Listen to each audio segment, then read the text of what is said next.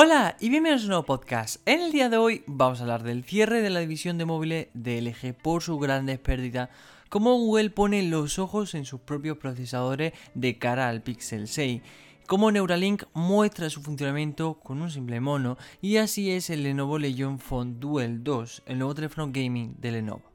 Bien, esta semana nos llevamos una sorpresa no tan sorprendente, y es que LG anunciaba oficialmente el cierre de su división de móviles de forma permanente y global. Esto ya se había rumoreado meses antes, oficialmente el 31 de julio diremos adiós a LG. Con este movimiento, LG planea centrar sus recursos que antes estaban dedicados hacia los móviles en otros aspectos y áreas de crecimiento como por ejemplo los componentes de vehículos eléctricos, robótica o incluso la inteligencia artificial, entre otras. Bien, LG lleva desde 2002 lanzando móviles, pero no fue hasta 2009 que la compañía lanzó su primer smartphone, el LG IF o LG InTouch Max, que corría Android 1.5. Sin embargo, la era de los smartphones no le ha sentado demasiado bien a la empresa, que si bien ha tenido unos ingresos sostenidos en el tiempo, ha visto cómo las ventas de su smartphone no han terminado de despegar. LG ha lanzado dispositivos de lo más exitosos, como el LG G2 o el LG G3, pero también grandes fiascos a nivel de ventas como el LG G4 o el G5, especialmente este último. Bien, desde entonces LG no ha terminado de dar con la tecla en sus últimos compases y decidió apostar por las pantallas doble y más extravagante aún por las pantallas rotatorias, como por ejemplo el caso del LG Wing. En cualquier caso, los móviles LG no han conseguido competir en un mercado tan competitivo como el de los smartphones. A día de hoy, la cuota de mercado de LG es aproximadamente del 1,7% según los datos de Star Counter y su división de móviles lleva 6 años en pérdida. Bien, hagamos un pequeño análisis y es que si hablamos de una marca grande, es decir, una marca que no hablamos de cualquier marca, no hablamos de no hablamos de cualquier marca, hablamos de una marca de LG, ¿no? Que como hemos dicho, ya desde 2009 lanzando móviles y ha tenido su año más bueno, su año de oro y su año más malo. Pero una marca así de grande no puede tener una cuota de mercado a nivel global de un 1,7% porque eso implica de que no están vendiendo nada de lo que necesita. Pongamos por ejemplo que en general, marcas como Samsung, Apple, Huawei, incluso con sus grandes pérdidas o Xiaomi, tienen cuotas de mercado del 8, 9, 10, incluso 13 o a veces 20%, ¿no? Pero no puede ser que una marca tan grande como LG, que ha invertido tanto dinero y ha llevado tanto años en la producción de teléfono, tenga tan solo el 1,7% de cuota de mercado. Eso implica que no está haciendo nada bien las cosas. Quizás sea cierto, por así decirlo, el dicho de que en años, es decir, que una retirada a tiempo no es una derrota. El referente al actual stock de móviles, el inventario de teléfono LG seguirá estando disponible, como dicho, para su venta hasta el próximo 31 de julio. Recordemos que la empresa se ha comprometido a ofrecer actualizaciones durante el periodo de tiempo no determinado, pero que dependerá de la región. Más o menos aseguran que tendremos asegurado quien tenga un LG al menos de 2 o incluso 3 años de actualizaciones de Android, incluso de eh, parches de seguridad, etcétera. Es decir, van a cerrar lo que es la división de móviles, la producción, etcétera, pero obviamente hay que seguir ofreciendo un servicio por venta como es el tema de reparaciones, el tema de actualización, etcétera. Los detalles no relacionados con el empleo se terminarán a nivel local. Bien, eh, no se fabrica más modelos y por lo tanto el LG Royable que quedará como lo que hemos visto hasta el momento, un móvil conceptual mostrado previamente en el vídeo durante el CES 2021. Y una pena la verdad porque LG es una marca de esas que si bien vale, es verdad que no le ha funcionado nada bien. Y fijaos que ya con alguno, el LG Velvet o no sé, el LG V50 o el posible, que parece ser que tampoco saldrá a la luz, el V70, eran teléfonos que tenían actuales que tenían mucho que decir. Es decir, eh, eran teléfonos que podían hacerlo muy bien. Pero es verdad que vale, cosas como el LG Wing igual es demasiado adelantado para lo que busca ahora la gente. Igual tampoco es adelantado, sino es, por ejemplo, su precio. Obviamente tienes que ponerle un precio caro porque no hablamos de cualquier teléfono, hablamos de un terminal que no es para todo el público y no es fácil de fabricar, pero también hay que entender que no todo el mundo busca teléfono por encima de los 900 euros, es decir, el mercado actualmente donde más se vende, todos lo sabemos, entre la gama media y la media baja. Es decir, esas son las gamas que más se vende actualmente. Por eso marcas como Xiaomi, Samsung o Realme tienen casi, tienen casi un oligopolio, ¿no? Es decir, tienen ahí montado una que no se las quita nadie. Con lo cual, competir en esos mercados es muy complicado. Pero el LG últimamente no lo ha estado haciendo nada bien. Hemos hablado en el canal de últimos modelos, incluso en Instagram también hemos subido algunas publicaciones de últimos modelos que, vale, salían pero no era lo que no era un móvil que estuviese adaptado al 2021 o a ese 2020 tan cambiante, ¿no? Eran móviles que como que llegaban más retardados. Ese es el mismo caso que por ejemplo vemos en Nokia, que por ejemplo no sé todavía ni cómo se mantiene, ¿no?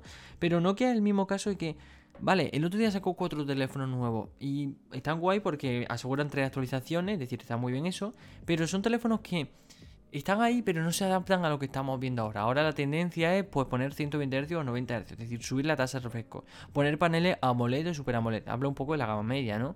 Poner, obviamente, procesadores con 5G. Sensores de más o menos entre 48 y 64 megapíxeles, pero ya en el tema de incluir ultra gran angular y macro es más que necesario. Poner muy buenas cargas rápidas, esas son cosas que ni LG ni Nokia, no en todos, pero Nokia en algunos, no se han aplicado y eso a LG le ha llevado a la muerte de la división de sus móviles. Es decir, de momento anuncian que un cierre permanente. Quién sabe si luego con un cambio de director de LG puede que en un futuro bastante lejano, yo aseguro, no es que el año que viene se vaya a volver a abrir, pero quién sabe si en algún futuro más lejano se decida volver otra vez a la producción de LG, porque la verdad es una pena. Perder una marca, es decir, el hecho de perder una marca de teléfono nos quita como un poco de, de, esa cosa de, vale, ahora mismo en el mercado tenemos cientos de marcas, ¿no? Es decir, hay marcas que ni siquiera tocamos. A lo mejor, por ejemplo, pues, ¿quién ha tenido un Honor? Pues es más complicado el que alguien haya tenido un Honor que un Samsung, por ejemplo. Pero es una marca que siempre ha estado ahí, desde el principio de la producción de smartphones así más modernos, ¿no? Desde la salida de, por ejemplo, el iPhone, el comienzo de Samsung, el comienzo de Xiaomi, el comienzo de Realme, el comienzo de marcas así. Aunque bueno, Realme, Oppo y Xiaomi son marcas, entre comillas, más recientes. Pero el comienzo de Samsung, Huawei, por ejemplo, Son marcas que, en las que también ha estado ahí LG, ¿no? Ya tiene mucho que ver, pero una pena, la verdad, perder una marca como esa. La verdad que una gran pena. Pero bueno, en el pasando un poco a la segunda noticia, en el mundo del PC o tiene un ordenador con procesador Intel o uno con procesador de AMD. Incluso los Mac dependían de Intel hasta hace muy poco. Y en móviles el panorama, aunque un poco más variado, tampoco hay tantas opciones. Bien, todo tiene pinta de cambiar en el futuro. Lo revela el posible Pixel 6, que llegará al mercado con un procesador diseñado por Google, según los últimos rumores. Bien, Apple ya ha dado el salto a los chips M1 en sus propios portátiles y la revolución ARM hace que asistamos a un cambio de modelo en lo que a fabricantes diseñarán sus procesadores y controlarán mucho más los ciclos de lanzamiento. Bien, Google ya lleva tiempo trabajando en sus propios procesadores. En octubre de 2016 abría la puerta a diseñar sus propios procesadores para los móviles de la familia Pixel. Los rumores de esa intención eran incluso anteriores, pero durante todos esos años no ha habido apenas noticias al respecto. La noticia sí comenzó a hacer algunos esfuerzos en ese ámbito con la introducción en octubre de 2017 de su Pixel Visual Core, clave para las cámaras de aquellos fantásticos Pixel 2, a los que no le hacía falta más que un único objetivo para dejar en evidencia a la mayoría de móviles del mercado en el apartado fotográfico. Bien, el esfuerzo para desarrollar sus propios procesadores o microprocesadores para móviles se intensificó a mediados de 2017 con el fichaje de Manu Gulati, que antes había trabajado varios años en el desarrollo de los procesadores para móviles de Apple. Bien, todo ese trabajo podría verse por fin cristalizado este próximo otoño en la introducción del Pixel 6. Diversas fuentes indican que este móvil contará con el SOC GS101 con nombre en clave Whitechapel. Los datos apuntan a que el chip GS, aparentemente el acrónimo Google Silicon, se ha desarrollado en colaboración con Samsung y estaría orientado tanto a móviles como incluso a futuros Chromebooks de la firma de Google y ese potencial del Pixel 6 con el GS1 son otra de las demostraciones de los fabricantes que quieren apuntarse a esta tendencia. Si tienes chips propios, evita depender de un tercero, ganas control y potencialmente mucho dinero, aunque lógicamente acabas asumiendo una tarea que antes delegaba en esos terceros que hasta ahora cumplían bastante bien con esa función. La ambición de esta empresa de hecho va más allá de los móviles, y como se ve tanto en Google como Microsoft, parecen apuntar a un futuro en el que el servidor portátil y PC de sobremesa estén gobernados por micros ARM diseñados por ellas mismas. Los gigantes de los semiconductores le están también comenzando a reaccionar. Qualcomm adquirió hace poco Nubia, no Nubia con B, sino Nubia con V, y trabaja en chips ARM para ultraportátiles. Pero el cambio realmente ambicioso lo plantea Intel, que ha cambiado de CEO y de estrategia. Estas noticias revelan el gran movimiento que se está viendo en la industria de los semiconductores, con Andivia cerrando la difícil adquisición de ARM. Parece claro que muchas cosas podrían cambiar en los próximos de 3 a 5 años, e imaginar móviles, portátiles y PCs gobernados por SOCs ARM de Google o Microsoft, y los que vengan detrás es ahora perfectamente posible. Bien, Neuralink aspira a conectar cerebro y ordenadores. Es el último proyecto de Elon Musk del que sabemos menos. Y tras varios años con pruebas con ratones, cerdos y muestras de varios prototipos, ahora finalmente muestran la que es la primera demostración de las supuestas capacidades de Neuralink aplicada a los seres inteligentes. En los vídeos de presentación, Neuralink muestra a un mono jugando al Pong. Inicialmente, el primate se encuentra utilizando un joystick, pero posteriormente, según la propia narración del vídeo, el juego se mueve únicamente de manera inalámbrica y a través de las reacciones mentales del animal. Bien, según explica la propia Neuralink en su página web, el macaco llamado Payer mueve el curso en una pantalla de ordenador utilizando su mente gracias a los 1024 electrodos que están implantados en el dispositivo N1 Link. Neuralink afirma que para conseguir esto se han necesitado décadas de, investigación y que su misión es construir un sistema de interfaz neuronal directa, BMI por su sigla en inglés, clínico seguro y eficaz que sea inalámbrico y completamente implantable en los usuarios que puedan operar por sí mismos y llevarlo a cualquier lugar que vaya. Coincidiendo con la demostración, Elon Musk, como no, ha publicado varios de sus populares tweets. En ellos describe los objetivos de Neuralink, afirmando que el primer producto de Neuralink permitirá que alguien con parálisis use un smartphone con la mente más rápido aún que alguien que lo está usando con pulgares.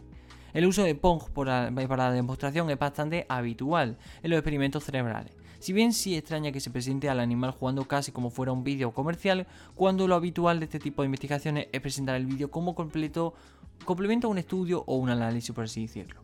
Pero la verdad es muy interesante esto de que, de que por así decirlo, veamos, es decir, Neuralink es un, es un proyecto que la verdad Elon Musk ha sido capaz de mantener bajo secreto.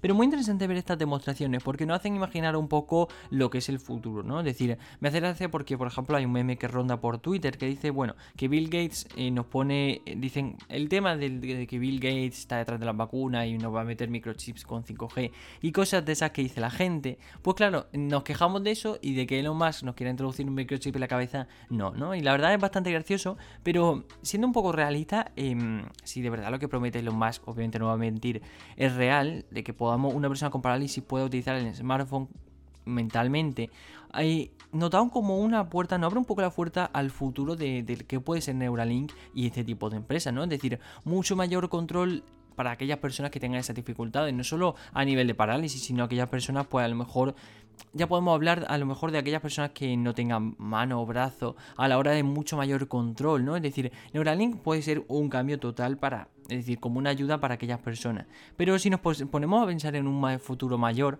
hay gente que se pone a pensar en ciberrobots y cosas así. Y la verdad no creo que esto vaya a llegar tanto, tan así, al menos por el momento. Pero la verdad que es muy interesante esto de que Neuralink, la verdad, nos muestra un poco qué es lo que está pasando y qué que llevan tanto de tiempo de desarrollo y qué hay detrás, ¿no? En este caso vemos como de forma totalmente inalámbrica, en este caso el primate jugaba al pongo, ¿no? Al fin y al cabo un juego muy sencillo, pero ya está consiguiendo que no es un ser humano, es un animal el que está jugando a un juego y al fin y al cabo dura bastante tiempo, con lo cual interesante ver eso. Pero bien, pasando un poco a la última noticia, el Lenovo Legion Phone Duel llegaba el año pasado como una propuesta relativamente llamativa, en lo que ya per ser poco pasa a ser un poco discreto en móviles de gaming y hoy Lenovo hace oficial su digno sucesor. Bien, el nuevo Lenovo Legion Phone Duel 2, un nombre no solo largo, llega con un cambio en el diseño y actualizado casi al máximo para seguir siendo un titán para el juego. Parece que el negro ya no ha de ser el color inherente a los móviles gaming y la particular estética que se asocia a ese producto empieza un poco a diversificarse. Vemos también en este Lenovo Legion Phone Duel 2 que hay versiones en blanco, como el ROG Phone 5, que aunque mantienen todo lo demás, representan en cierto modo una brisa de aire fresco.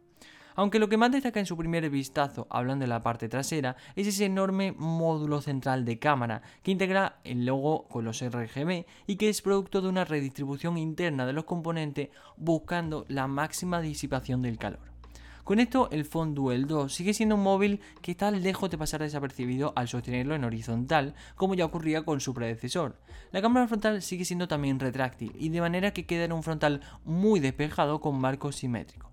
En ese frontal vemos una pantalla, a, bueno, por cierto decir que la cámara es pop-up y nos va a servir incluso para realizar streaming, nos va a servir como cámara webcam, ¿no? La verdad que es muy interesante ese uso. Pero bien, en ese frontal vemos una pantalla AMOLED de 6,92 pulgadas, resolución Full HD Plus y algo más grande que el del primer eh, Duel, pero manteniendo, como digo, esta resolución y desaprovechando la oportunidad de destacar entre la competencia con una mayor resolución, por ejemplo, una resolución 2K que hubiera estado genial.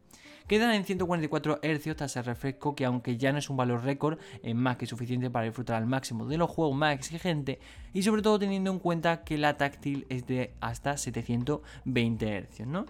Bien, la disipación pasiva, además del diseño, corre a cargo de una cámara de vapor, trabajando en conjunto con un doble ventilador para rebajar la temperatura de manera activa.